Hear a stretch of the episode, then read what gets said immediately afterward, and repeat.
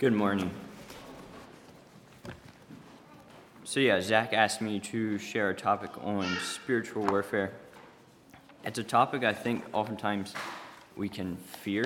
Um, maybe we don't necessarily understand it. Um, I know sometimes before I really understood what the topic was, thought of, well, like casting out demons or demon possessed people, and it can be scary stuff. But if we are a Christian, we face spiritual warfare daily. Um, so I'm, I have an outline that I kind of borrowed from uh, Rick Rhodes. So not all these thoughts are original with me. But starting out, um, I want to paint a picture in your mind and imagine with me three brothers a six year old, a four year old, and a two year old. They go outside and they decide they're going to have a snowball fight. The, the two year old just sits down in the middle and, and he's, he wants to have fun. He, he wants to make a snowman. The older brother, he starts building a fort. They want to have a snowball fight. So he prepares, he's building his fort, and the middle aged boy, he, he's trying to build a fort. He, he don't quite have it down. When the older brother gets done with his fort, he starts preparing. He puts he makes snowballs and everything and piles them behind his fort. When they decide they're ready for the snowball fight, the older brother grabs three snowballs, runs out, beams his two brothers, and runs back for safety. While the middle brother, when his older brother came out, he didn't have any snowballs, so he's just trying to grab snow and, and throw it at, at him. And the second round, when his older brother comes out, the little brother just runs behind and, and tries to take cover. This story kind of shows um, a picture of spiritual warfare, of different people and how they face warfare. So we have the older brother. He had strategy, he had a plan, and he was victorious if he can be victorious in a snowball battle. We have the middle brother, where he wasn't prepared, but he realized there was a war going on, and he was mainly spending his time running and hiding. The little brother, he was out to just have fun. He was um, kind of clueless that there was even a war going on. So, where do you see yourself in this story? Do you see yourself being victorious? Or do you see yourself spending most of your time running and hiding? Or are we clueless, not even knowing that there's a war going on? Ephesians 6:12 says, "For we wrestle not against flesh and blood, but against principalities, against powers, and against rulers of darkness of this world, against spiritual wickedness in high places." Um, so we see we are in a warfare. There is a war going on. We are in a battle that is spiritual. It's, it's not carnal, it's not of flesh. In 2 Corinthians 10 3 through 6, for though we walk in flesh, we do not war after the flesh. For the weapons of our warfare are not carnal, but mighty through God to the pulling down of strongholds, casting down imaginations and every high thing that exalteth itself against the knowledge of God, and bringing into captivity every thought to obedience of Christ, and having in readiness a revenge all disobedience when your obedience is fulfilled. So, this first part, I want to just kind of, in a sense, um, define the battle. What, what are we fighting against? So, in these verses in 2 Corinthians 10 here, in verse 3, we see we are definitely indeed in a war. In verse 4, we, we have weapons in the latter part of verse 4, there are strongholds that need to be pulled down. In verse 5, these strongholds exalt themselves against the knowledge of God, and they are against truth. Verse 5, we need to deal with our thoughts and make sure our way of thinking is obedient in Christ or to Christ. 1 Thessalonians 5:23 and they and the very God of peace sanctify you wholly. And I pray, God, your whole spirit and your soul and body to preserve blameless unto the coming of our Lord Jesus Christ. So, Paul here addressed three things our spirit, our soul, and our body. So, we are a spirit, we are a human being. Um, we possess a soul, and we live in a body. So, our body, it's going to go back to what it came from. It's going to go back to dust. One day, our body and our spirit will be separated. We need to be prepared for that separation. So, with this in mind, that we are a spirit, we possess a soul, and we live in a body, we are more spiritual than physical. When our body dies, our spirit will live on. Ephesians 6 12 says, For we, wrestle not against flesh and blood, but against principalities, against powers, against rulers of darkness of this world, against spiritual wickedness in high places. We see we are in a battle. It's not just a little fun snow, snowball battle, it's, it's a spiritual battle.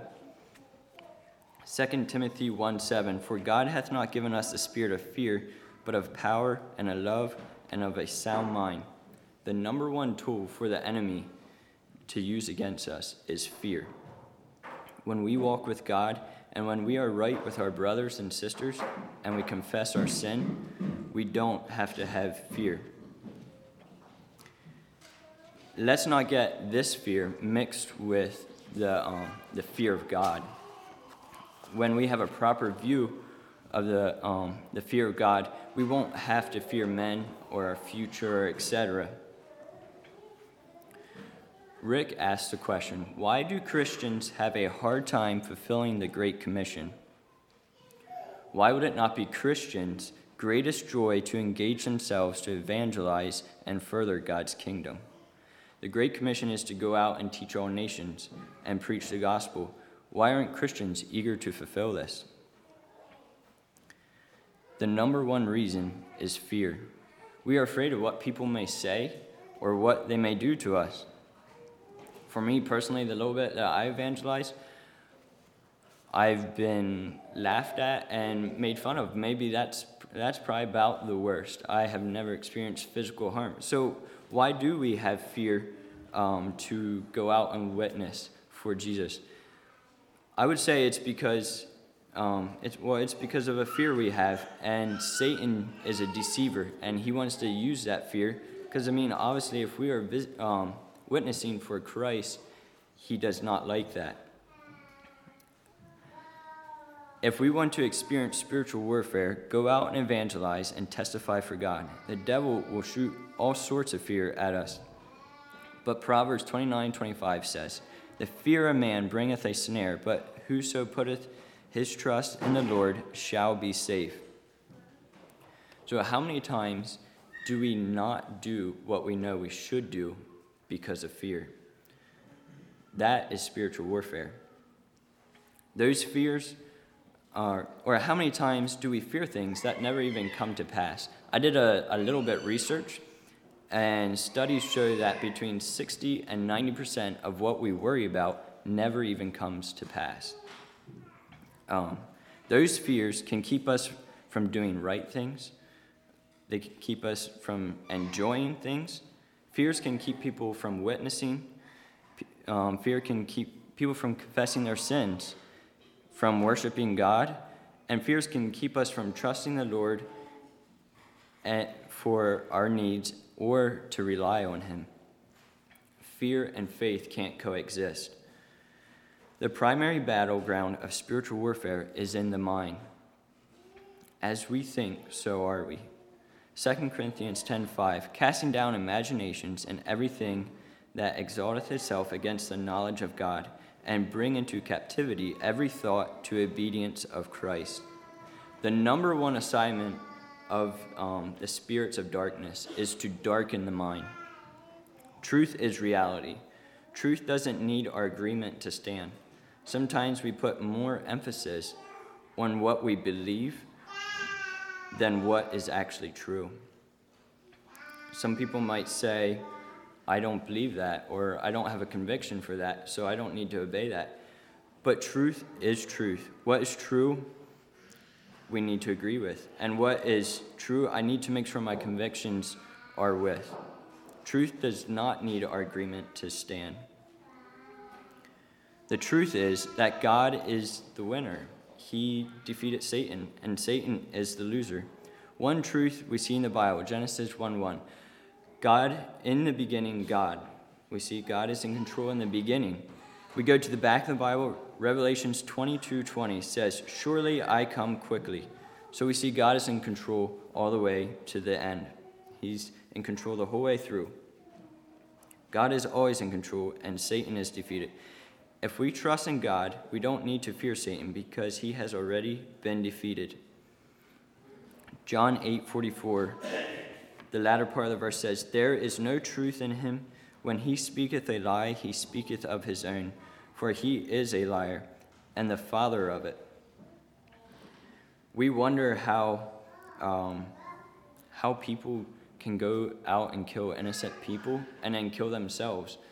And you wonder, doesn't man have a desire to live? The reason for that is the darkening of the mind. Satan wants to, um, that's, that's his number one assignment, is to, to darken people's minds. Satan does not have the attributes of God. Sometimes we can kind of get this mixed up, and um, especially when we're feeling defeated, we think Satan is just as powerful as God almost, sometimes we feel. But that is not true. Things to know about Satan he is not omniscient, he is not all knowing. Satan does not know our thoughts, but he does observe man. He's been observing man for as long as the earth has been. God is only all knowing. Satan is not omnipotent, he is not all powerful. Satan is not omnipresent, he is not everywhere. And Satan, Satan can say stuff to us to tempt us, but he does not know our thoughts. Sin is an agreement with Satan.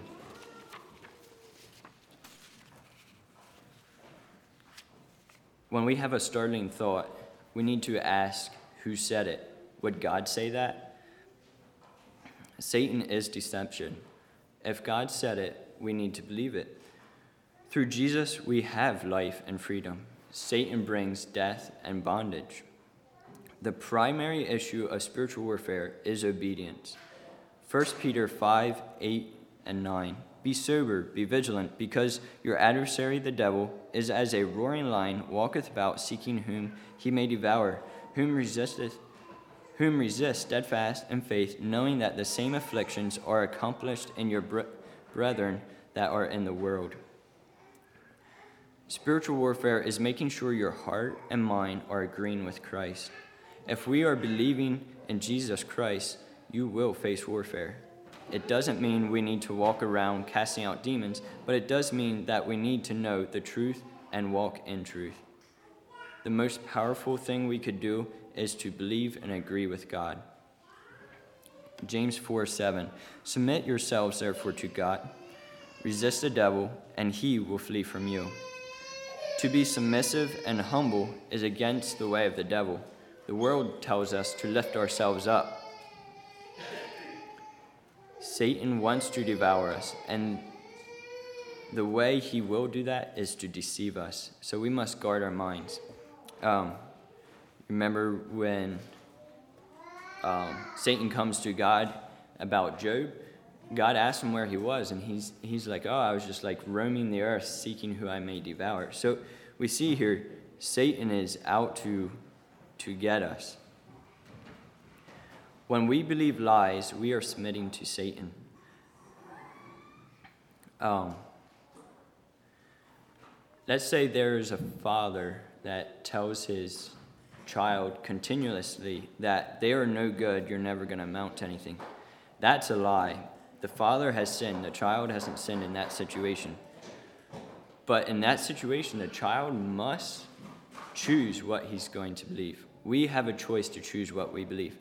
When we choose to believe a lie, we are agreeing and submitting to Satan. The way um, to get replace that lie, we must replace that with truth. When we are honest, it leads us to repentance, and God gets the glory. When we worry about things that God said He would do, what does our worry say to God?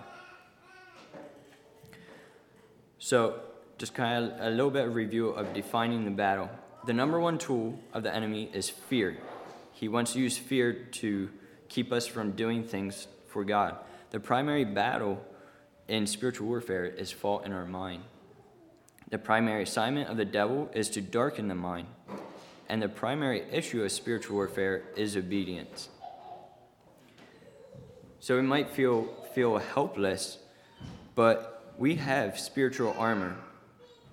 If we live in fear, we are living as if we are helpless, as if the devil can throw all kinds of things at us and we can't do anything about it. For every physical and spiritual battle we face, we need to be spiritually prepared because we are spiritual beings. Um, even if it may seem more of a physical battle than a spiritual battle, it will still that battle will still be affected how spiritually prepared we are. Ephesians 6, 10 through 17. When when we are spiritually prepared, we don't need to discern between physical and spiritual battles. So if our vehicle breaks down, that's a physical problem. Um, we we can't fall though in the ditch and try and say, well, everything is spiritual problem or a spiritual issue, and we can't go the other way and say everything is a physical issue in verse 10, it starts out finally. So it's saying, from, from now on until the end of the earth, this battle is going to continue. There's, there's no um, timeouts, there's, there's not breaks. But when, when we think we have a break, that's when Satan can get us. Verse 11 Put on the whole armor gives us a sense of urgency to stand up against the wiles of the devil. And verse 12, we wrestle not against flesh and blood, but against principalities, power of rulers of darkness, spiritual wickedness in high places.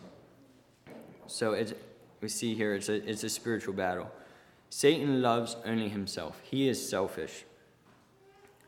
So, six pieces of defensive armor. So, these are armor that we can defend. It's not like we're going to gain ground with these but we're not going to lose ground. We're not going to let Satan take, take us over. The belt of truth, the belt of truth, it kind of holds everything together. So that comes first. We must know the truth because there are false teachers out there and Satan deceives us. So we need to know truth. The breastplate of righteousness protects our heart and our vitals. Apart from what Jesus did for us, we can't be righteous. Without it, we are just like the enemy. Only through Jesus we can be righteous. Feed shot with the gospel of peace. Preparation, readiness. The gospel of peace is a heart condition, a readiness and willingness to evangelize for Christ.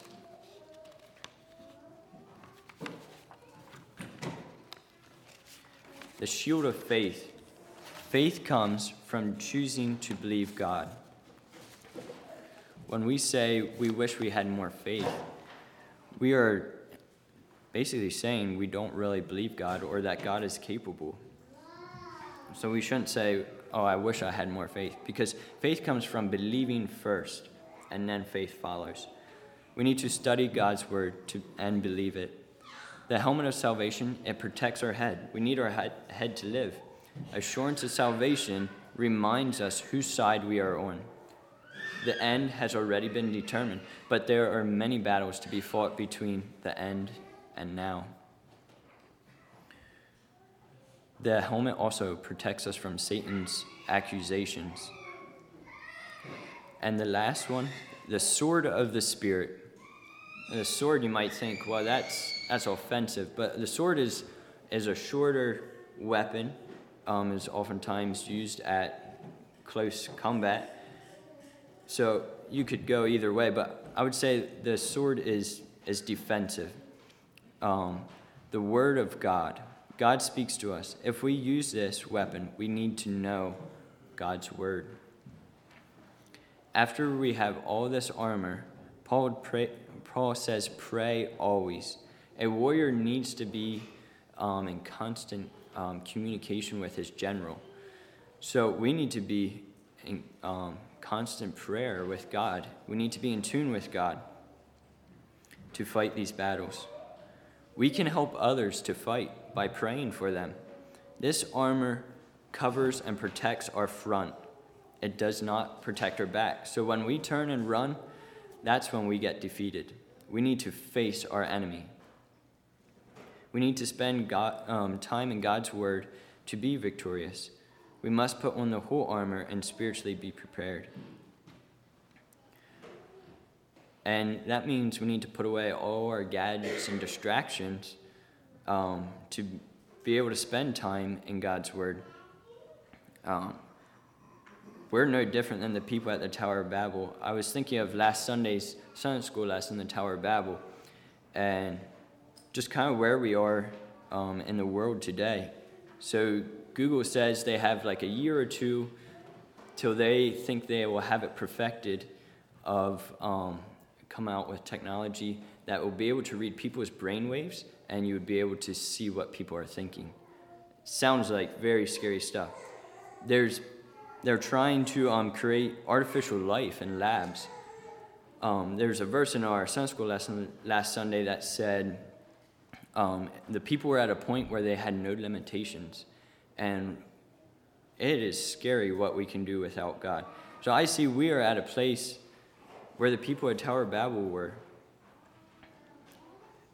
I don't know how much longer God will allow it to go on.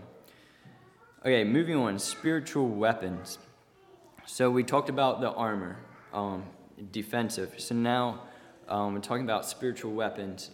It's we were we are called as Christians to do more than just live. We um we're called more than just to survive. We are called to thrive. So we are called to fight as well. 2 Corinthians 10 3 to 5. For though we walk in the flesh, we do not war after the flesh. For the weapons of the warfare are not carnal, but mighty through God to the pulling down of the strongholds, casting down imaginations and every high thing that exalteth itself against the knowledge of God, and bringing into captivity every thought to the obedience of Christ. So we are in a war, and we have weapons. These weapons are not carnal, and their strongholds, we need to pull them down. Five offensive weapons we can use. Spiritual warfare is not just resisting the devil. 1 Thessalonians 5:18. Paul is writing to the Christians, so he's this is for us. This verse does not sound very offensive at all. In everything give thanks, for this is the will of God in Christ Jesus concerning you. So the first weapon is rejoicing. For us to rejoice in a bad situation is above us. Um, we need, it takes supernatural power, it takes God's power through us for us to be able to rejoice through hard times. The human tendency is not to rejoice in hard times. Um, take so it seems like maybe Paul was a little zealous to say this to. Um, lost my place. To give thanks um, in everything. Let's just look at a story of Paul and Silas. So they're on a mission and Lydia just got saved. And as they're walking, they have this um, demon possessed woman that just keeps following them. And um, they turn and they rebuke her. Um, but their masters are angry with them because they were using this demon possessed woman to um, do powerful things or do many things. And all of a sudden, they lost their power through her. So they get falsely accused and thrown in prison. So that's a bad situation. Paul does not know what's going to come out of this. He does not know the end of this story already. But what do they do? They rejoice in their bad situation. Through their rejoicing, God gets praised, the jailer gets saved, and they get freed. So, the first weapon is rejoicing. The second one is resisting. 1 Peter 5 8 and 9. Be sober, be vigilant, because your adversary the devil is as a roaring lion, walketh about, seeking whom he may devour, whom resist steadfast in faith, knowing that the same afflictions are accomplished in your brethren that are in the world. So we have the enemy who is out to destroy us. when do we use this weapon of resisting? We should use the weapon of resisting on satanic attacks. It can be hard to determine between um, bad circumstances and attack from Satan sometimes. But God speaks to us clearly. So if there's confusion, we know it's not of God, it is of the enemy. We have authority over our enemy. James 2:19 says, "Thou believest that there is one God, thou doest well. The devils also believe and tremble." So we see that um, Satan and his demons believe in God and, and they fear God as well. So Matthew 8, 28 through 32, it's the story of the, the demons at the tombs. These demons were so wild that people were scared to travel through this area. The demon, when Jesus comes, he comes across the sea, uh, or comes through there, and the demons first initiate um, the conversation with Jesus because they feared him. They call out to him and um, they say, if you're going to cast us out, if you're going to do this, do this. So they're, they're scared. They say, if you're going to cast us out, put us in the herd of swine. So we see Jesus was in control of this situation. We can have security in God that He is in control. James 4 7 says, Submit yourself therefore to God, resist the devil, and he will flee from you. When we submit ourselves to God, the devil has to flee. When I, as a child of God, say no to God, we go out from the protection of God and open ourselves to the attacks from Satan. Even for children, I believe if we if a child is continuously rebellious to their parents, they are going out from under that protection of their parents. I'm not talking about just like disobedience, a, a continuous rebellion. So when we um, say no to God, when we rebel from God, we are going out from under His protection and we're opening ourselves for attacks from Satan. So we must be careful. We must submit ourselves to God. When God convicts us, there's hope. When Satan accuses us, there's no hope. There's always hope in God. The third weapon is love. It is easy to love those who love us, but we as Christians are called to love our enemies. In 2 Kings, Elisha shows love to the Syrian army. Um, these in 2 Kings is some of my favorite Old Testament Bible stories. So Elisha and his, um, is in his tent, and the Syrian army came and surrounded him. And his messenger gets up in the morning and sees they're surrounded by the Syrian army and comes to Elisha and, is, and he says, We're defeated, like we, we're surrounded by the Syrian army. Elisha prays that um, God would open his messenger or his servant's eyes. And he sees that there is a host of chariots around them um, that are on their side. And God smotes the Syrian army with blindness. Elisha leads the blind, the blinded army into um, Israel, and so the Syrian army has been like tormenting and been after Israel for quite some time. And as they lead these this blinded army into um, the camp of Israel, the king of Israel is there and is like, "Can I kill him?" He's like, "Can we just do away with them? They're the one. They're our enemies. They're the ones that've been after us." And Elisha says, "No, he said, Give them bread and water, feed them. So they feed the whole army, and then they let them go. And the um, Syrian army never came back um, to, to fight the Israelites. So we see Elisha in that story, he used the weapon of love to um, turn his enemies away from him. Use the weapon of love when you have problems with people. The fourth, prayer, Ephesians 6:18. Pray always with all prayer and supplication in the Spirit, and watching thereunto all perseverance and supplication for all saints.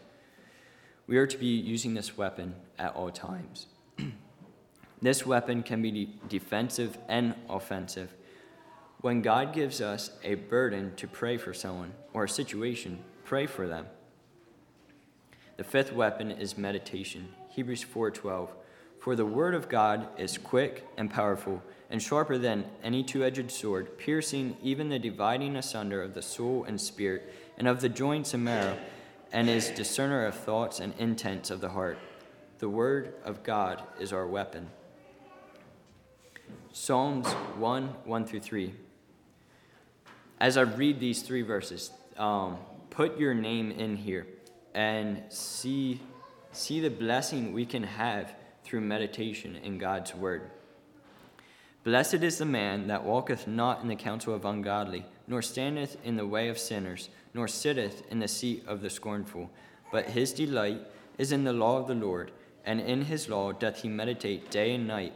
And he shall be like a tree planted by the rivers of water, and bringeth forth fruit in his season. His leaf also shall not wither, and whatsoever he do, he shall prosper. This is um, a picture of those who meditate on the Word of God. Um, we can see that um, it says, His leaf shall not wither, and whatsoever he doeth, he will prosper. And that is for each one of us. That's not just for the pastor or um, the missionary or whoever. That is for each one of us to meditate on God's word. This challenges me to memorize more scripture. We have to know um, the word, we have to know the truth to be able to fight against the devil. Does anyone have any comments? I've been talking a lot.